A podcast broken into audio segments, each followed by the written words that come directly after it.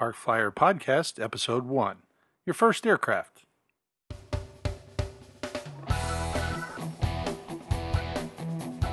Welcome to the Park Flyer Podcast, where we discuss the ups and downs of the new RC Flyer. Join your hosts, Michael and Jay, as they take flight at the park. Now, on with the show.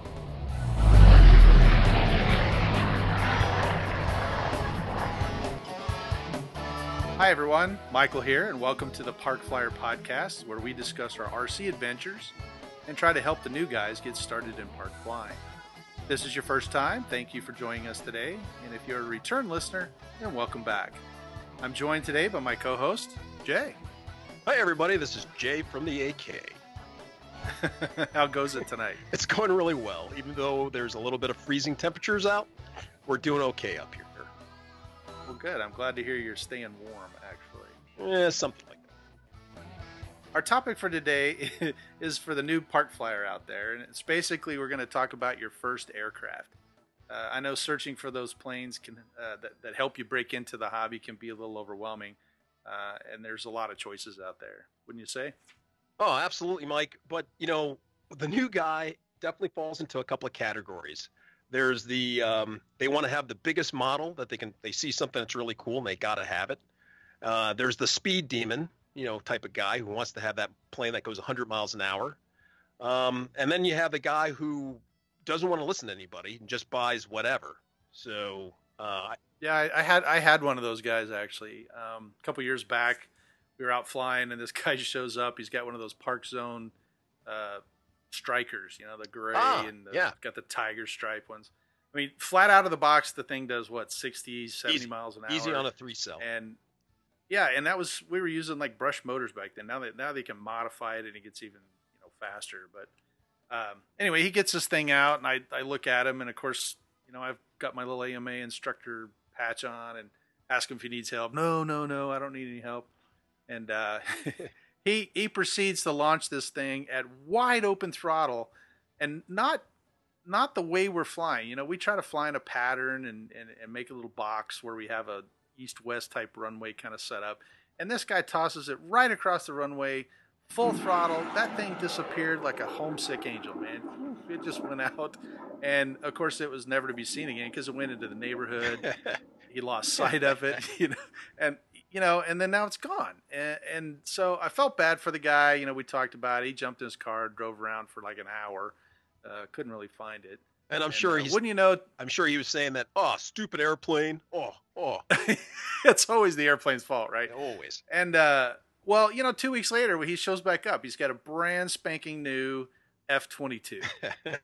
of The course. guy's never flown. It's his, he's never flown, and so now he shows up with this EDF, and of course I walk over, hey, how's it going? You know, and you know we're doing great, and then Well, well, let me let me interrupt he- you just for a quick second. So when did you learn that he had never flown before? When did that dawn at least dawned on you that he he had never flown?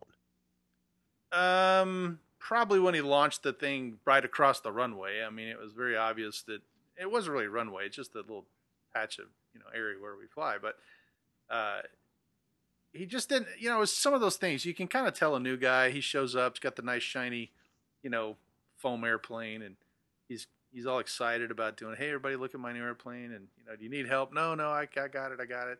You ever done this before? No. so that was the big hint right there. Is what you say? Hey, do you have a lot of experience? No, I don't have any experience. Okay, well that was the first red flag.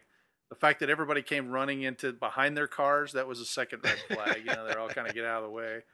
And uh, you know, the fact that he launched the thing at full throttle and and it disappeared because he didn't really know how to control it. And that's really what happened to the F twenty two as well. The F twenty two, you know, had little wheels on it. He decided that was a better way to do it, and uh, it basically you know, took off. And the F twenty two pitched up in the air. He rotated way too soon, and it went left and right. You know, he inverted and pulled it right in the ground, and foam went everywhere.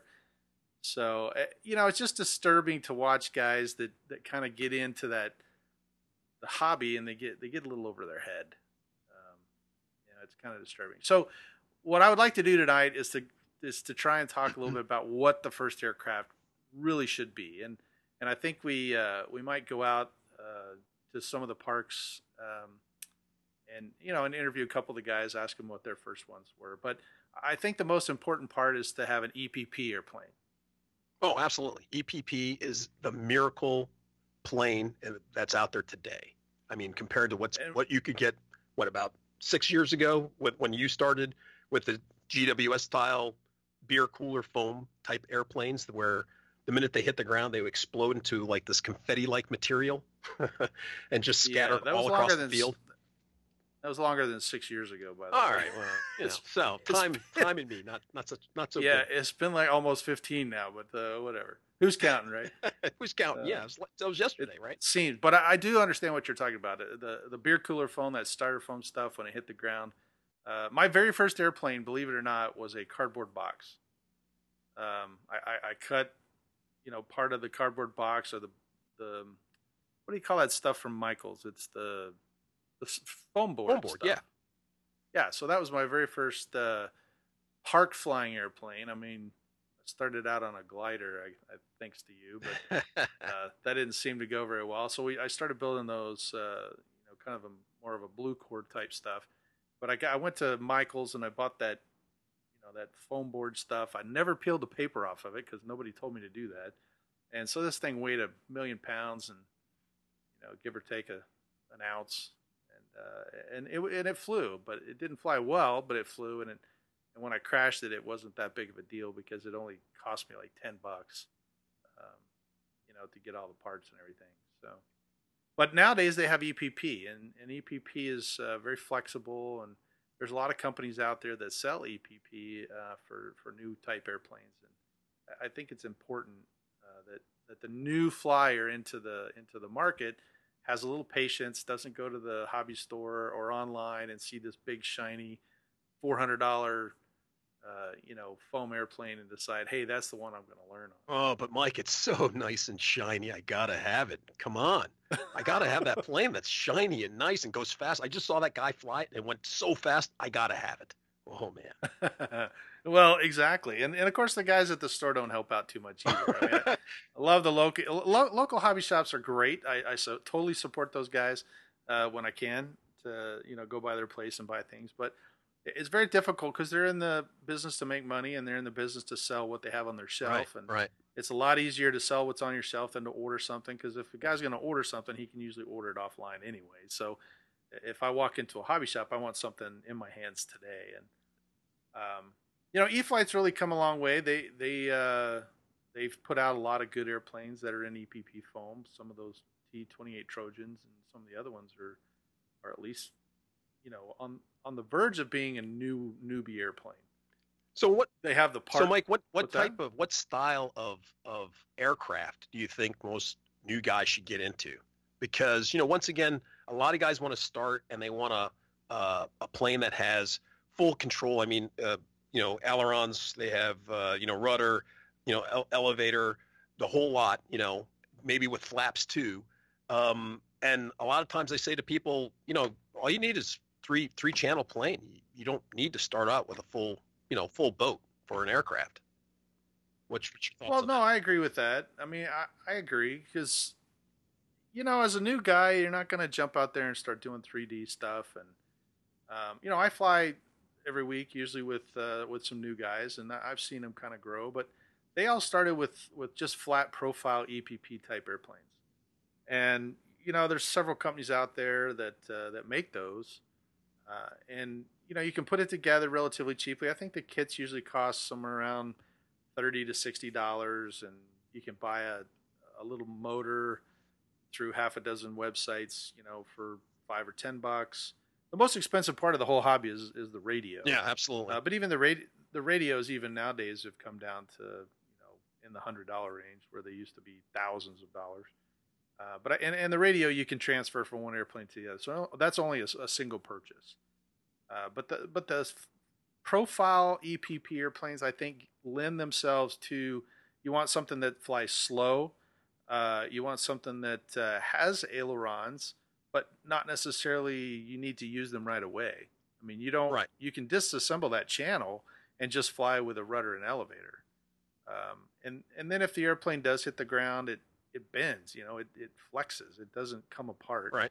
And if it does break, you can always use hot glue, or that's a little heavy, but you could always use some sort of a, um, I don't know, what the foam tack. Sure, or, foam tack uh, or, a quick grip, uh, any type quick of grip. flexible glue, and even the glues that uh, sometimes come with the uh, the kits. Um, they're like a, a contact cement, work very well. Um, and then if you break out chunks, this is the nice part about EPP. If you were to break chunks out of it, um, you can use something, an expanding glue, like uh, my favorite, and your favorite, uh, white Gorilla Glue. And uh, oh, you yeah, throw that on, I have like throw some water on that that, stuff. and then let it all foam out. Grab a hobby knife, shape it back, and you're good to go. And it works really well for it works well with the EPP planes, and it doesn't weigh that much. yeah, I buy that stuff by the case. Absolutely, yeah. They see you coming. Oh, Mr. Moan, you got your you got your monthly case right here for you. Yeah, they just put it aside for me when I go out there. And the good news is you can get it at like Home Depot or Walmart or wherever. You know, right, any store. No, you don't have to go any specialty store. Eh, Speaking of which, it's kind of funny. Uh, a lot of guys think that they have to go and buy all their supplies at the hobby store. And once again, I'm not saying not to shop at hobby stores, but I will say that stores that your wife shops at, Michaels, uh, Joann's, um, you know, have all the glues that you may need right there. And like I said, true. and and and if you happen to be walking by Home Depot, you know, like I said, the Gorilla Glue, uh, Quick Grip, um, glues like that are in there. Um, so it's amazing that you can get these things at other places than the hobby store. So it's okay to it's okay to shop outside of those things. Yeah, and if you want to make your uh, your flight that particular day very exciting, use CA glue on your EPP foam. Because about the time you get airborne, it'll come apart, and parts will go everywhere. It makes it for a very exciting day. Trust me. I've seen it happen. I think That's the only reason. I, I think we're gonna probably have to I've have-. I think we're going to have to have a podcast just to talk about glues and and what when what to use them on and what not to use them on because that there's a lot of stuff that goes on with a lot of beginner people who use the wrong glues for the wrong type of repairs or the builds. Um, so I think Yeah, I think no, we're I- definitely going to have to address that in a future future podcast. Yeah, I'll, I'll have that written down for a podcast somewhere down the road. But uh, yeah, I put that on our list. So, is there anything from a new guy's standpoint that he can do? Um, you know, because a lot of these guys buy stuff and they go out to the park. I, I've seen them. You know, we stand on one side of the park. There's a little group of us that fly, and you'll always see that one guy way on the other side of the park, and he steps out and he's got this new thing. You can, you know, a new airplane. You can tell he's kind of new. I always try to go introduce myself, and uh, since I'm the test pilot of the group, you know, I always go out there and try to see if his setup is good. But can you think of anything, or w- would you suggest anything that they do to, you know, kind of get better? Well, I- I will say that for, for new people, it's maybe a human psychology thing with males because the I mean the majority of guys who go out there are males, but it just seems to be a, a human reaction that they see a group of people who are doing a sport or a hobby, and they're a little fearful to go over and talk to those people. And the funny thing is, we're not a biker gang. You know, you know, you got to come up and show up with your tats, and you got to show them what you know, show them your medal when you walk up. You know, um, I would say that Your your group your group might well, not be, yeah, but we are. Yeah, we do. Well, we have to fight with knives and fight bears up here, but um, it's just amazing that park flyers are the most friendliest people, regardless of where you go. Uh, where they're helpful and they, you know, they want to talk to you about their planes. They, they're, they don't care if you're a beginner. You know, it's not like you go, you know, in some sports you show up and you're a beginner, you're looked down on. And this is a sport that people have gone through that and they've spent money and they go, whoa, I don't want that guy to make that mistake. It's an, you know, I could just tell him and it's an easy thing for him to correct. So I guess for beginners, just be friendly. Go up, walk up to people, introduce yourself, tell people that you're a beginner, and people will get out of the get out of their out of, your way or go out of their way to help you. Um, so it's a it's a great thing about the sport. Um, uh, I I say a second thing that people could do to help them when they're new and getting into this. Um, when I started, um, the very very first time I started flying RC was about 20 years ago, and um, it took me about a month to build the plane. I put it all together, you know, whittling pieces of logs and putting them together. And and by the time I got done, after my month, I had it all done and covered. It looked beautiful, and uh, it was it was an overglorified power glider. And um, I started up the motor, threw it. It flew beautifully, just like it said in the box, beautifully for about 25 seconds going going north But the minute I turned it south to come back to me, well, of course the controls were reversed, and I crashed it like within three seconds. It's all over. It was all over. it took me two weeks to put the plane back together, glue everything back together, whittle a couple of more logs, slapped it all back, got it back. Once again, another 30 second flight out. I turned it around. Three seconds, it was in the ground, and I stopped the hobby. Um, and then, you know, about 20 years later, I tried it again, but this time there was a few other tools that were out there. Uh, one of the things that I got was a flight simulator. It was the best thing. It was better than a slice of bread. I, it really was. I was able to fly that, and it was nothing overly complicated. It was just a simple, bare bones one. But still, just the act of flying this thing um, in a simulator for a month. And then when I finally got my plane together and went out and flew, and for me, it was more I had to wait for the temperature to go up so I didn't freeze. So when it finally got nice enough for me to go outside, um, I was amazed that I actually flew it that 30 seconds down the field, turned it around, and flew it back.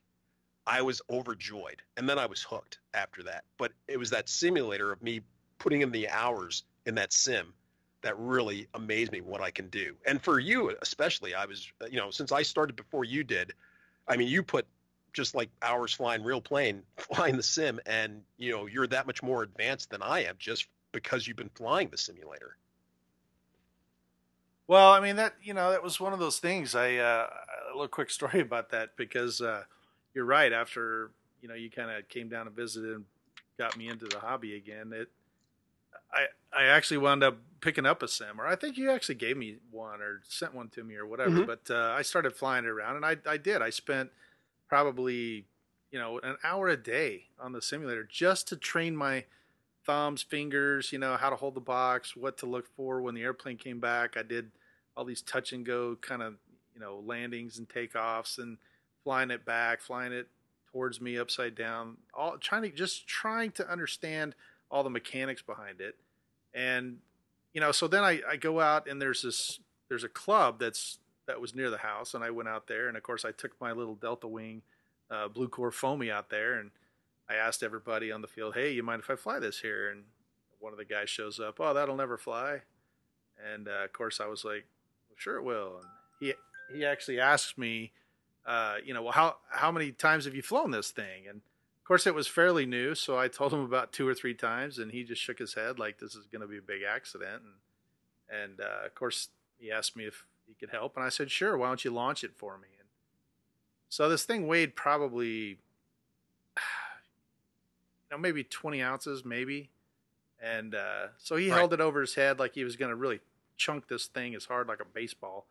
And uh, of course, when he leaned back to uh, to to toss it, I hit the full throttle and it jumped out of his hands, went skyward. I did about four or five rolls, hovered it over his head, and you know, then started flying up down the field doing you know, 20 miles an hour. He he just kind of got this chagrin look on his face and goes, "You must have done this before." And I kind of laughed, and you know, it was a great kind of introduction to these guys because then they were all interested to see how the heck this thing actually flew, uh, being very lightweight and made out of this blue core foam, which was fairly new at the time, and uh, great, you know, great bunch of guys. I got to know them. I actually became an instructor at that particular club back then, and uh, it wasn't very um, long before they, you know, started asking me to, to help out. So, but it it, it was a mostly attributed to the flight simulation that I was able to do.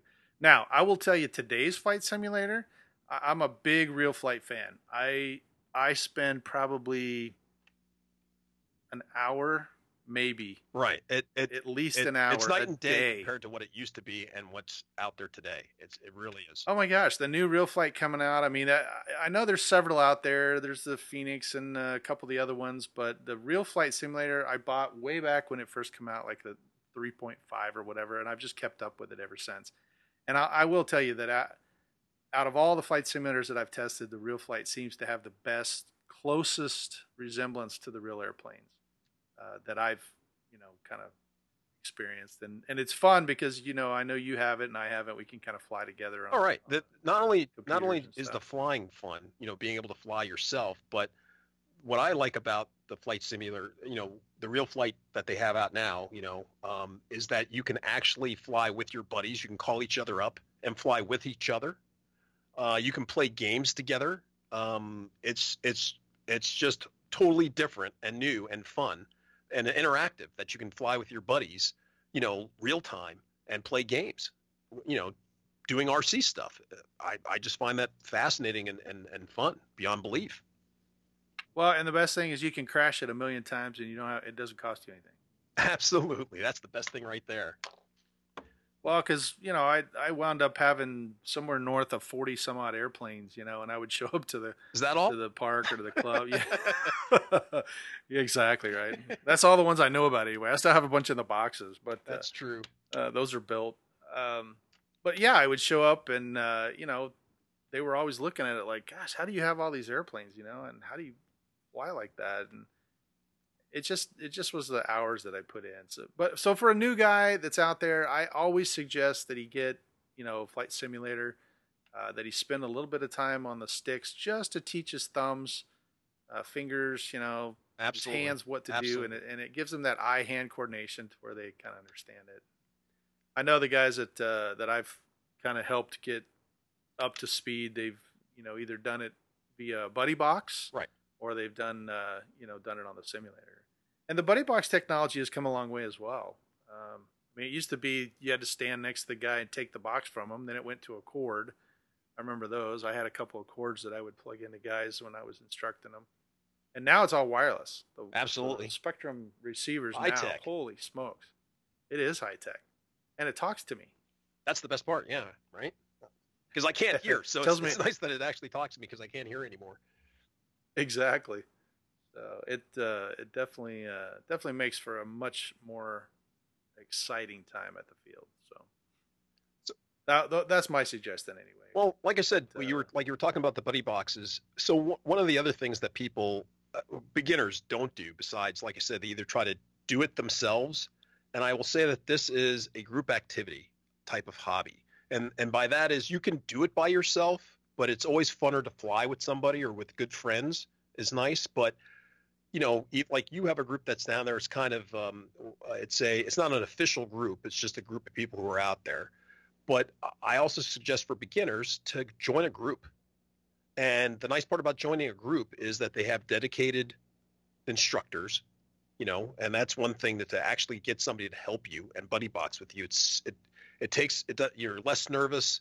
You don't have to worry about damaging your plane as much. You know, you, you probably won't crash this because you have somebody else to take over for you. Um, if you join a group, nice part is if you don't have a simulator, you know, if you're on a tight budget, usually they have a simulator with that club that they'll loan you for new guys. They'll, you know, be able to go out there, borrow the simulator, or even if you don't even have an airplane, a lot of times they will actually have student planes that when you come out there, you you go out there and you'll you'll instruct on the or be instructed on the beginner plane that the club actually owns. So that's uh, you know a terrific thing. If you're not sure exactly what type of plane or things or equipment you need to get just yet, you can still learn how to fly and get you know get get step, a good step in the right direction. I agree. I don't disagree with that. I think it's important, and you know, I, I've I've been a member of several clubs. It's kind of fun to go out in the park on your own and just kind of fly. But yeah, you're right. Um, the one thing that I know about the park uh, guys that I fly with is uh, what they use me for most of the time is they're they're pretty good at assembling the airplanes. Most people can follow directions and buy the right equipment. Uh, it's the setup, and they always say, uh, "Hey, Mike, come over here and you know make sure this Right. thing." And they always want they always want me to maiden their flight for them, which most of the time works out really well. I will tell you, I have had a couple where something happened and I crashed the guy's brand new airplane, which is just awful. I feel terrible about it. But, you know, I really do. But it, at the same time, it's just like, you know, I mean, what can you do? The I crashed a brand new glider the other day that uh, you know, poor guy spent all his time building and waited for me to get, you know, time to go do it, and then uh, we lost a signal, and um, I, I'm not really sure where the, the the disconnect went, but it it was flying perfect. I did a perfect maiden flight. It, it flew a little uh, uh, nose heavy, and so we made a few adjustments back on the ground, and then we got it back into the air.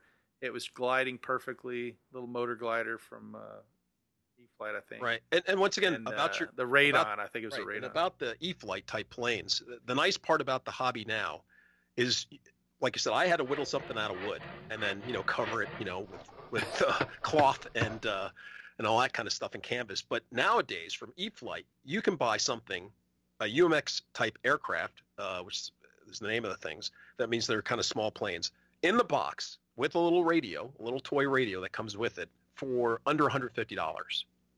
And yeah, that's pretty pretty. other than maybe setting it up a little bit, there's really nothing for that person to do. You just pull it out of the box and you can start flying it. And now the the devices have flight controllers in them, meaning that they're they have some form of um, a stabilization on them, and it's just remarkable. So that even if you know a brand new beginner, you put the stabilization on, it's going to assist you. Now you can still crash it, but you have less of a chance to crash it with these type of systems in there. Um, and the second thing is you can get parts for these planes. Like I said, the one that I had to whittle out of wood, well, then I had to chop down a new tre- tree. I have to go to the lumber yard. I got to I got to mill that thing down into a sheet that I can actually use. Nowadays, you run down to the hobby store, you spend five bucks, um, like like your buddy who crashed the the Radian. All he had to do is get a new Yep. fuselage. But he, you know, within a week, he was back. He was back by that afternoon. Two two or three days later, he was ready to fly. He just had to run down to the hobby store, get a new fuselage, transport all the servos from the old plane into the new plane, and he was ready to fly. Bada bing, bada boom. Nothing to it. yeah, I, I was the one. Just to clarify, I was the one that crashed it. By the way. Yes, I. He, he didn't crash it.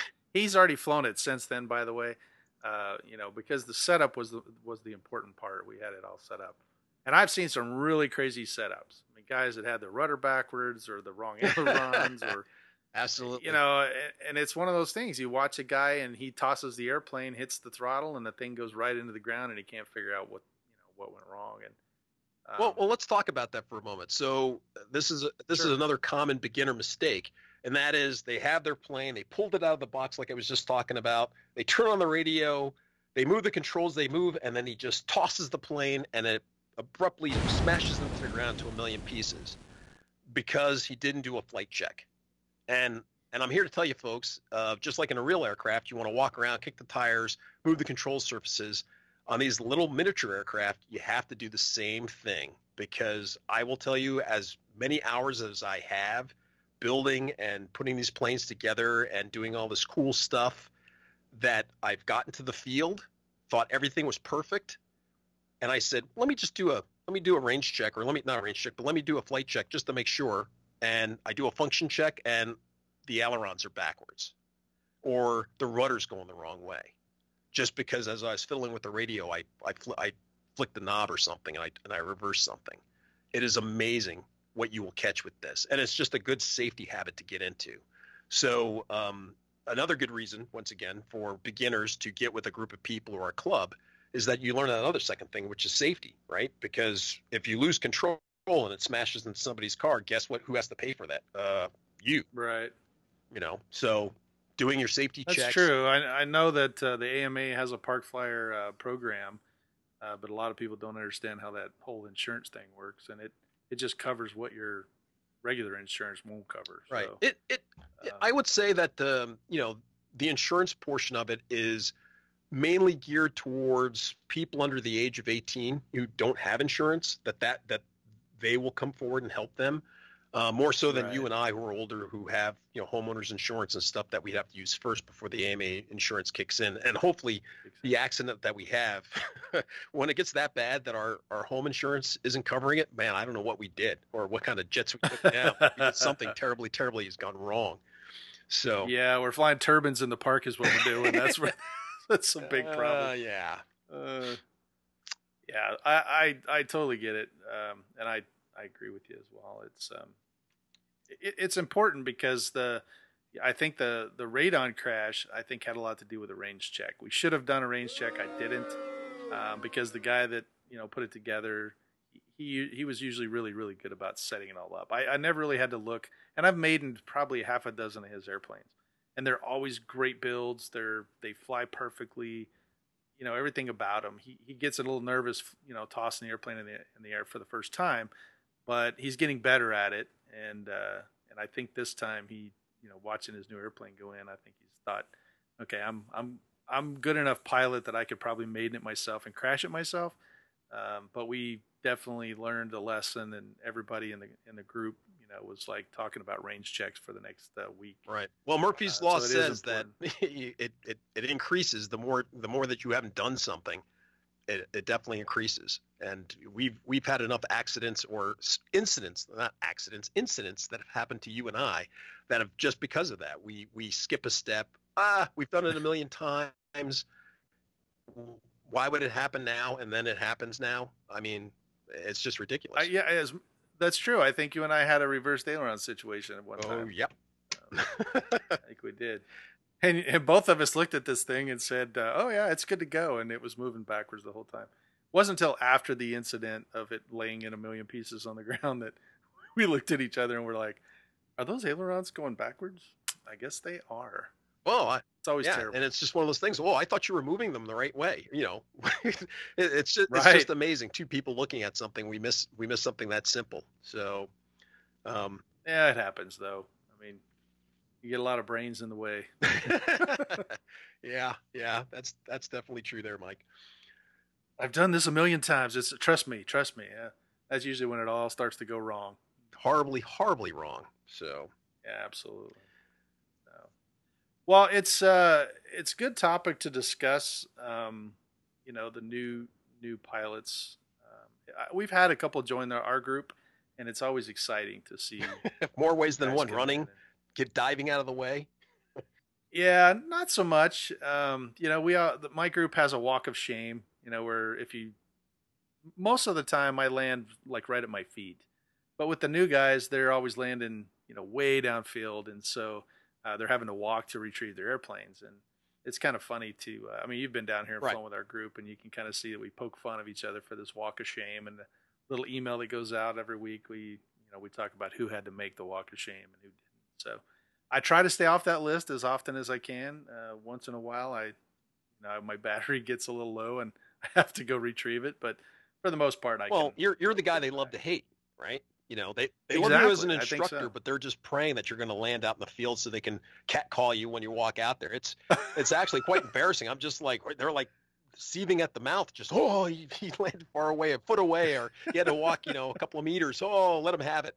I'm like wow. Well, you know, at, at first it was 30 or 40 feet. I had to, you know, the guy that had to walk 30 or 40 feet, and for me, it's like eight feet. Yes. You know, if I have to walk more than 10 feet, it's it's just oh my gosh, it's terrible. Uh, you know, Mike had to do the walk of shame, all ten feet of it. You know, and I'm, I'm like, man, I could I could almost like just hop the airplane over from ten feet, and I'm not you know halfway across the park. I'm just like nope, ten feet nope. away from they, it. They, I, you know, like I said, yeah, you're they, the guy they love to hate. You know, so yeah, they they uh, they love it when I'm there though. They're all the time asking when I'm uh, when I'm coming out. Well, you're going out tomorrow, right? It's kind Tomorrow's of fun. Tuesday, right? Uh, I am. Uh, it's a Tuesday, and uh, I am going to go out there tomorrow. I'm taking. Uh, I have a cracked turbo beaver from Twisted Hobbys. It's an awesome airplane. Um, it does great. I, I, love flying Twisted Hobby stuff. It is just it's EPP. Uh, it's super lightweight. I fly it off of a uh, two cell 450. it's got a little bitty. Um, I think it's a eight, maybe a 1500 motor on it. Uh, I've got it set up to where the flaps uh, work uh, as ailerons and flaperons and you know spoilers. It is just an incredibly fun airplane to fly. I, and and since we're in a park and we're on the grass, and I you know, I can just run it around and and fly low and, and drag the tail and do 3D stuff with it. The guys love they love to watch me fly. Right, and especially it's, so it's a it's a 3D style aircraft, and flying it low to the ground, you don't have to worry if you hit the ground. And I've seen you hit the ground often. And once again, since it's EPP, you you blow off the dust, or you may have to fix a crack, you know, with some glue, zip zip, and you're back up in the air again. It's wonderful. Yeah, the uh, the good thing about it, um, you know, if you watch some of their videos, they do a, a really good job of uh, telling you how to strengthen some of the hinges uh, to where they're not they don't tear and rip and and so if you do bounce it across the ground, then uh, it's not you know totally destroyed.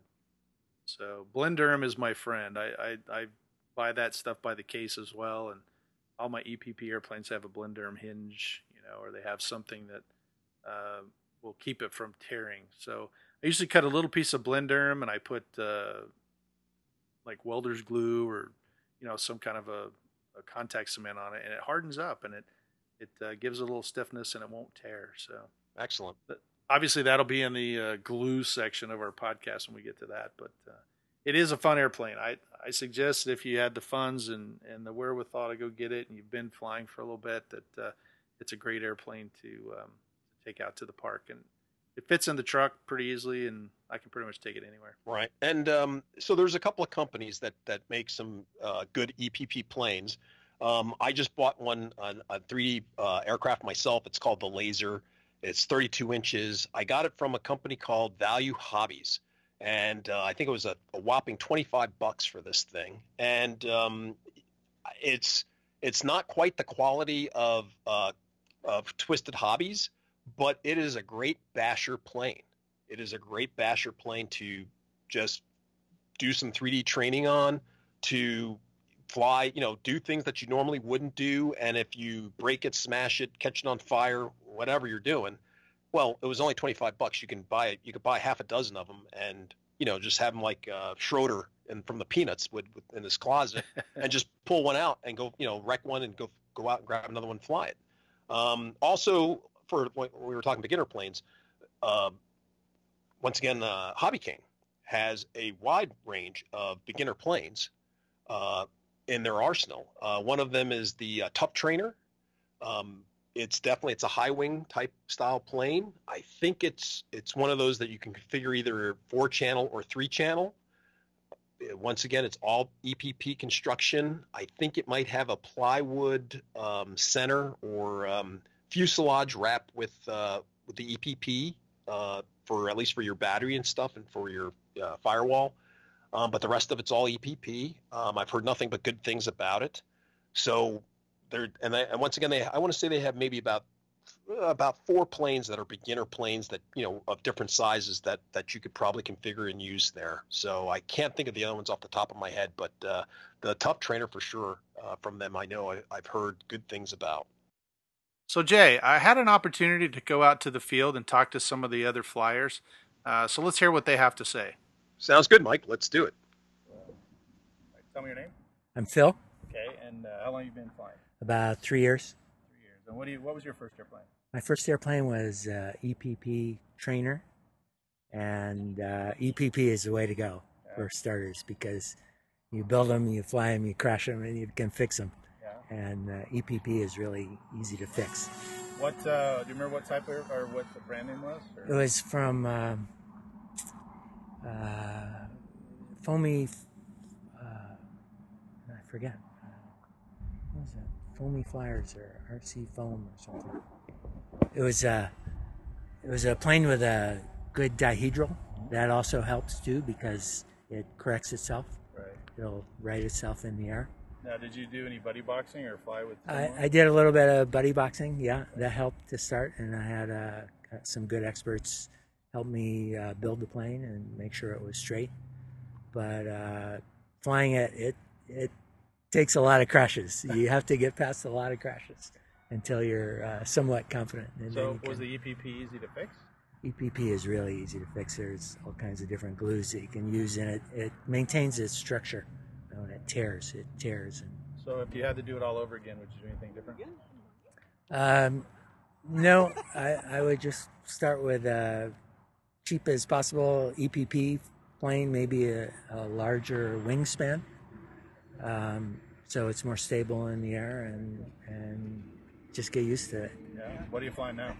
So now I have a Hacker uh, Super Zoom um, this hacker, it's also EPP, and I've crashed it a couple times. It's uh, ended up in multiple pieces, but you can glue it back, and it looks like new. Uh, and it's a it's a real stable plane. It has a large wingspan. And, do you think you'll ever move to outside of EPP, or are you still? Yeah, well, I have a couple of uh, EP, EPO planes that I've flown, and I've crashed those too. And uh, those those aren't nearly as easy to fix. Sometimes you have to buy new parts sometimes you have to reshape some of the foam or use spackle. Um, and I've I've built some Depron uh, park flyer jets. Those are really good, and Depron is uh, pretty good foam too. But unfortunately, I think is disappearing from the U.S. market.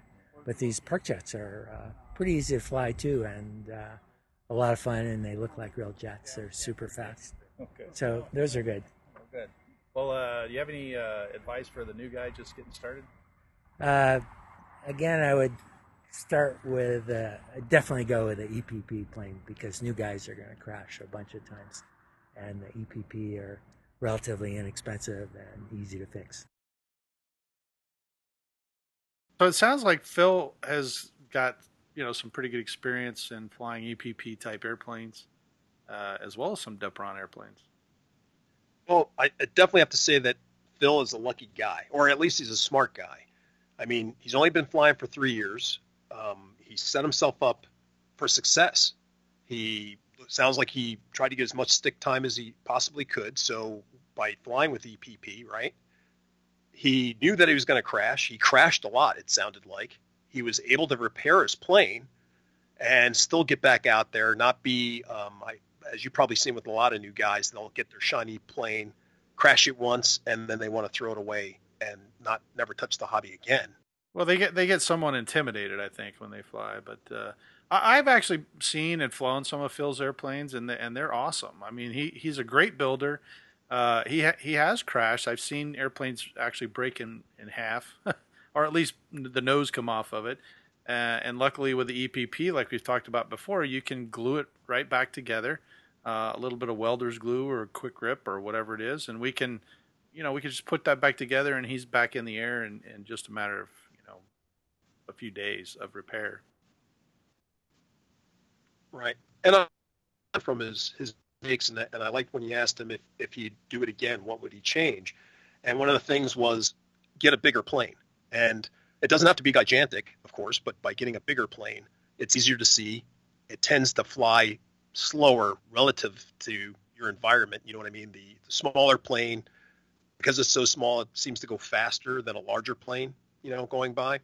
So, uh, and of course, it's not as twitchy, doesn't get affected by the wind as much. Um, so I like to hear things like that from from individuals because, um, of course, when they go out to help other people, they can give that advice. So. Yeah, and the dihedral was important as well because uh, having a new airplane with uh, with a good dihedral, uh, it it really is kind of not really a self-righting type airplane, but uh, it does have a tendency to be a little more stable in the air a lot of the flat profile foamies won't have any dihedral in them, but you can find a high wing trainer uh, that might have a little bit of it um, to help you, you know, stay aloft and, and have a good glide ratio and, and fly a little bit slower. Oh, absolutely. Um, and another thing that I was just thinking about was um, a, a, thing that I noticed with most new pilots. Um, they crank on the stick like it's nobody's business like they're a, a fighter jock and they're fighting, you know, 12 MiGs in the air. And really, you barely have to touch the stick with uh, just one finger. You know, less is more. And uh, and they will over control the plane and at dihedral will not like you said it won't totally save you but it will self right or help you along so the less you do the more the plane just flies itself that's true or or i hear him fly like this Ah, the good old Tennessee twang. I it know is, that sound well. It is the twang. I, I've heard that many times. Yes, yes, I can play a mean tune myself. Even from you, actually. oh, you better better believe it. And you remind me of it every time I fly with you. Well, and so. and what that is is is people, you know, they grab the sticks and then they as they start to to move one way or the other, they let go of it and it it has a spring on the inside of the radio and it self centers and you should never let go of the stick. You're constantly in control of it, whether you're using your thumbs or your thumb and your forefinger. Uh, and you should move the airplane in a very slow, uh, very methodical way. And I think that's um, hard for some guys to do. They'll start moving and it'll slip out, or they'll they'll let go of it because they think it'll right its you know right itself. Uh, and sometimes that can be detrimental. But you really don't know you're doing it until it actually happens. Right, and, and that's the and that's another beautiful thing by flying with other people, flying with more experienced people. They can help point out bad habits that you have. I've been flying for, geez, how long we've we been flying for? Ten years, twelve years, thirteen years, uh, More than that. that. Yeah, I think it's closer to 15, 15 to 18 okay. years. Somewhere 15. It seems like it was just three, four myself. Well, well, I know on the website I, I, put that we have over 35 years of combined experience. So however you want to divide that up, it's about how long we've been wow. Recently, when I came down, uh, flew with you at the Electric Festival in, in Arizona, um, you would point out to me that I was making that twangy sound. Yeah. And that was like the first time any to me. It's a great thing that you told me that because now I'm self-conscious of it, and, and I not do it as much. I still do it, but I keep reminding myself by you know saying right in back of you, stop playing that guitar and fly the plane. Right. Know? So that stuck with me. Yeah. Well, it's good. So, you know, uh, who I, else, I, what's that? Oh, I was going to say, uh, who else did you get to speak to out at the field? Um, well, we got to talk to to Tom, and uh, we can uh, listen to uh, what he had to say, and sure. um, we'll, uh, you know, we can discuss that. Uh, my name is Tom.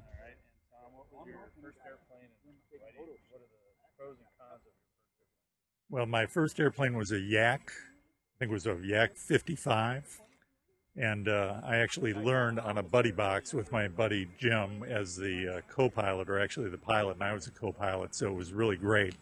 Whenever I started to crash, he'd say, I've got it. And then he would have control of the airplane. And uh, the nice thing about the Yak is it's very easy to repair. It's made out of foam, so you can crash it. Uh, just EPP foam, yeah. So you can crash it, and uh, it comes back with a little glue. And I remember the first uh, probably 20 flights, uh, probably broke a prop on every one of those flights, and had some sort of repair on every one of those flights. But the Yak just kept on, you know, took a beating and kept on coming back for more. Good. If you had to do it all over again, what do the same thing? do something Absolutely the same thing. You got to go with so, something very easy to fly, and you have to fly with people that are experienced. So it seems that Tom had his Yak 55. It was EPP. Uh, I love the fact that he said it, it, You know, he crashed it a bunch of times and it bounced back, and uh, you know he was able to repair it fairly easy. Yeah, it was really surprising because you don't really think of a Yak as being a trainer type plane or some something for a beginner, but he was able to make it work because he used or he had somebody who buddy boxed with him, and that is really key for helping someone learn to fly. I think. Well, I agree. I mean, and we talked about that earlier uh, in the podcast where we talked about the buddy box systems have gotten so much better. They've gone from you know standing behind him to wire, you know, a wired one to a wireless uh, buddy boxing and flying with people with experience is very, very important. This is a very tough sport to learn on your own, and, and, unless you have someone with experience or a buddy box or a simulator, uh, it can be very disheartening to go out, uh, toss an airplane in the air after spending two hundred and three hundred dollars on it, and watch it, you know, disintegrate into just a big foam pile. Yeah, and you didn't even talk about the Murphy effect which is you could buy a plane that can self level, have a have a, a autopilot, the whole nine yards, and spend five hundred dollars on this super system, and go out and you maybe there was a screw loose or maybe something wasn't glued, but you didn't have the experience to look for such a thing, or you didn't you know go over a checklist on your plane and you go out there and you throw it and the thing falls apart or a key element falls apart you know so yeah I I agree. I mean, it, it's uh, you know these things unfortunately are, are mass made. Most of the airplanes nowadays, you're not building it yourself. You're buying it as a ARF or almost ready to fly kit.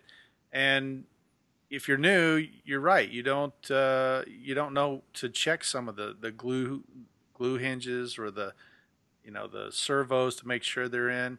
I don't know how many times I've had new airplanes come in where the gear popped out or the flap fell off or something that was just really simple, but it was just a matter of putting it all together, working all the controls, testing it, you know, kind of pulling a little bit, make sure things are secure.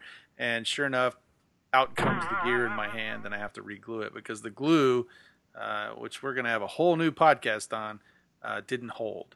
And so, um, you know, those are those are good things when you're flying with other people. Um, you, you can have them look it over, you can have them check it out and you can have them look at your setup and make sure that it's ready to go. Yeah, having a second set of eyes go over your equipment and double check or triple check something, hey, it may be kind of annoying for some guys, but it's going to save you a lot of money in the end run.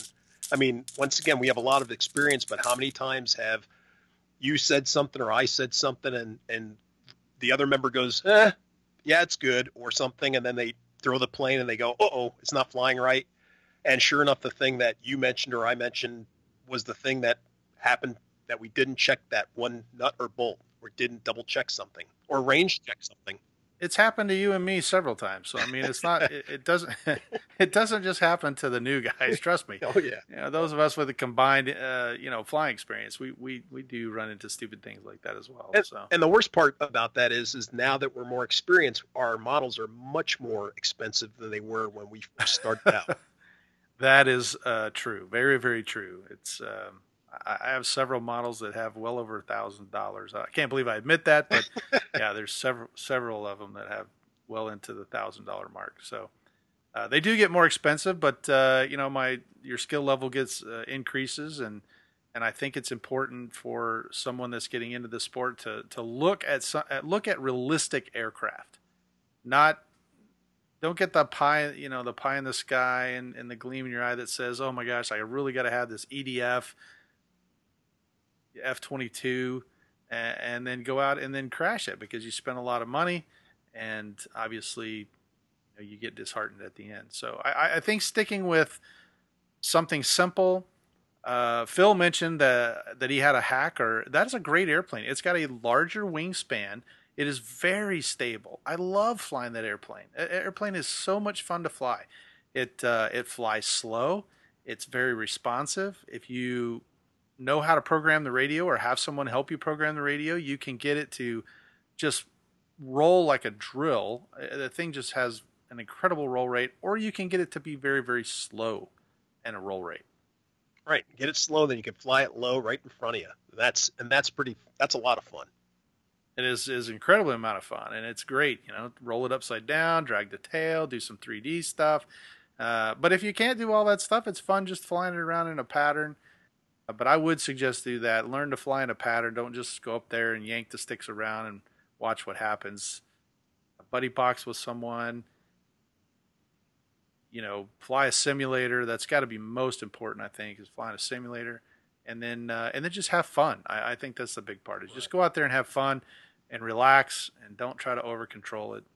Uh, stick with the EPP. It's easy to fix and stay away from the EPS. That's the EPS foam, which is beer cooler foam. That stuff goes it goes everywhere.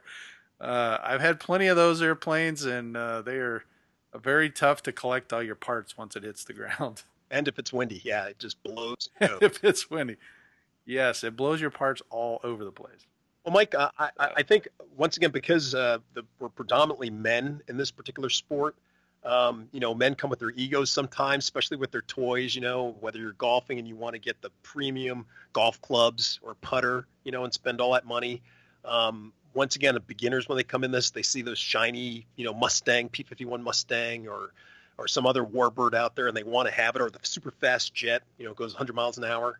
Um, but really, you need to come in with something very ugly, you know, uh, ugly stepsister of some some form of a plane, and that way it it looks ugly. You don't care what happens to it.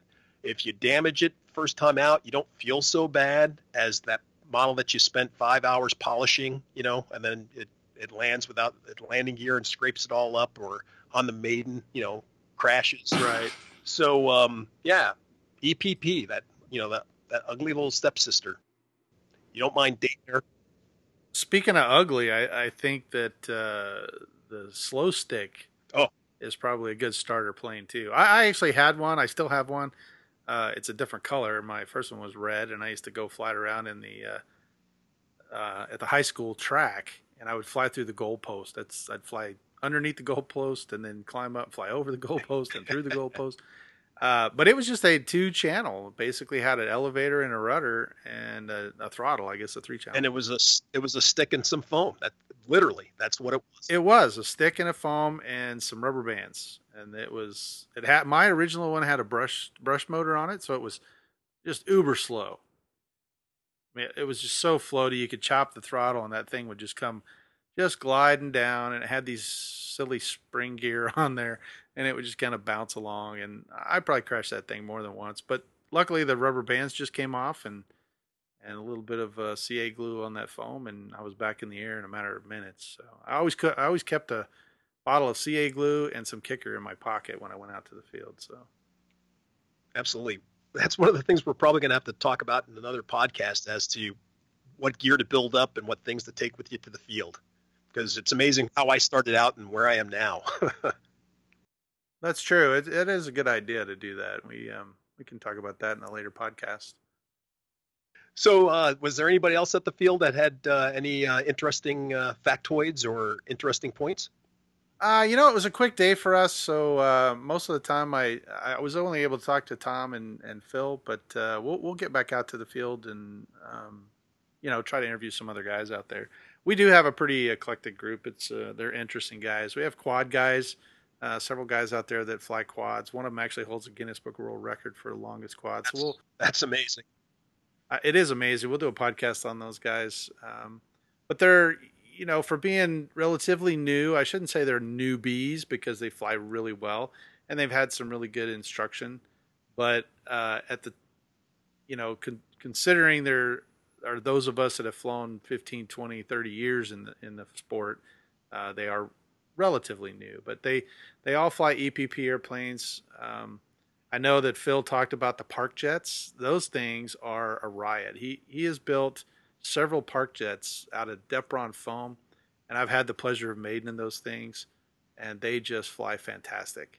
And most of the plans are downloadable from the from the internet. And you know, we always talk about the new guy going out to the hobby store and buying a new airplane and, and buying you know something out of a box, but you don't really have to do that. You can actually get started like like I did. You know, cut out the side of a foam box uh, and use a plan off the internet, or go to Michaels and buy the foam board like we talked about.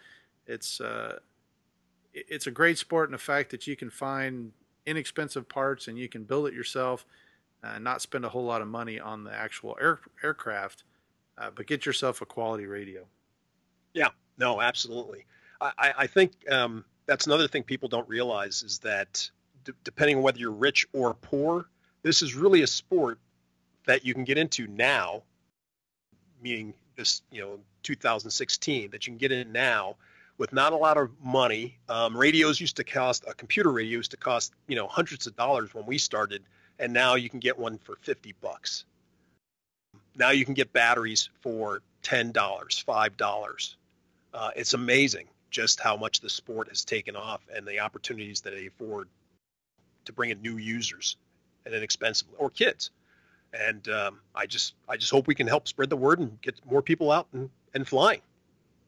Yeah, it's uh, it is important. I, I I always enjoy when there's somebody new that comes out to the park or somebody that stops by and the kids are all excited. They want to see me fly and uh, or not just me, but the other guys at the park. They you know they want to see everybody flying and then you know, they, they kind of get that gleam in their eye, like, oh man, I want one of these for Christmas. And hopefully, mom and dad will will go out and and get them something, and then bring them out to the park, and then guys like me can buddy box with them and teach them how to fly. It's uh, I, have seen it happen. You know, grandpas and, and dads go out there with their kids, and, and it's a good bonding. It is. Uh, it is. It's uh, they make for great Christmas gifts too. But I would get a quality radio. We should probably have a podcast on our radios as well. I think we're gonna have touch to base with that. so, but uh, I think for uh, for now that'll probably cover everything that we need to talk about from the new guys. Uh, feel free to email us at uh, the Park Flyer Podcast at gmail.com. And for uh, those of you out there that have any suggestions or comments, uh, feel free to give us a ring. So I guess we're going to be signing off saying goodbye, J and the AK. Until next time. and this is Michael. Until next time, have a great one, and we'll see you on the next podcast. You have been listening to the Park Flyer Podcast. Thanks for joining us, and we look forward to your next visit. Please feel free to email your questions, topics, or suggestions to parkflyerpodcast at gmail.com.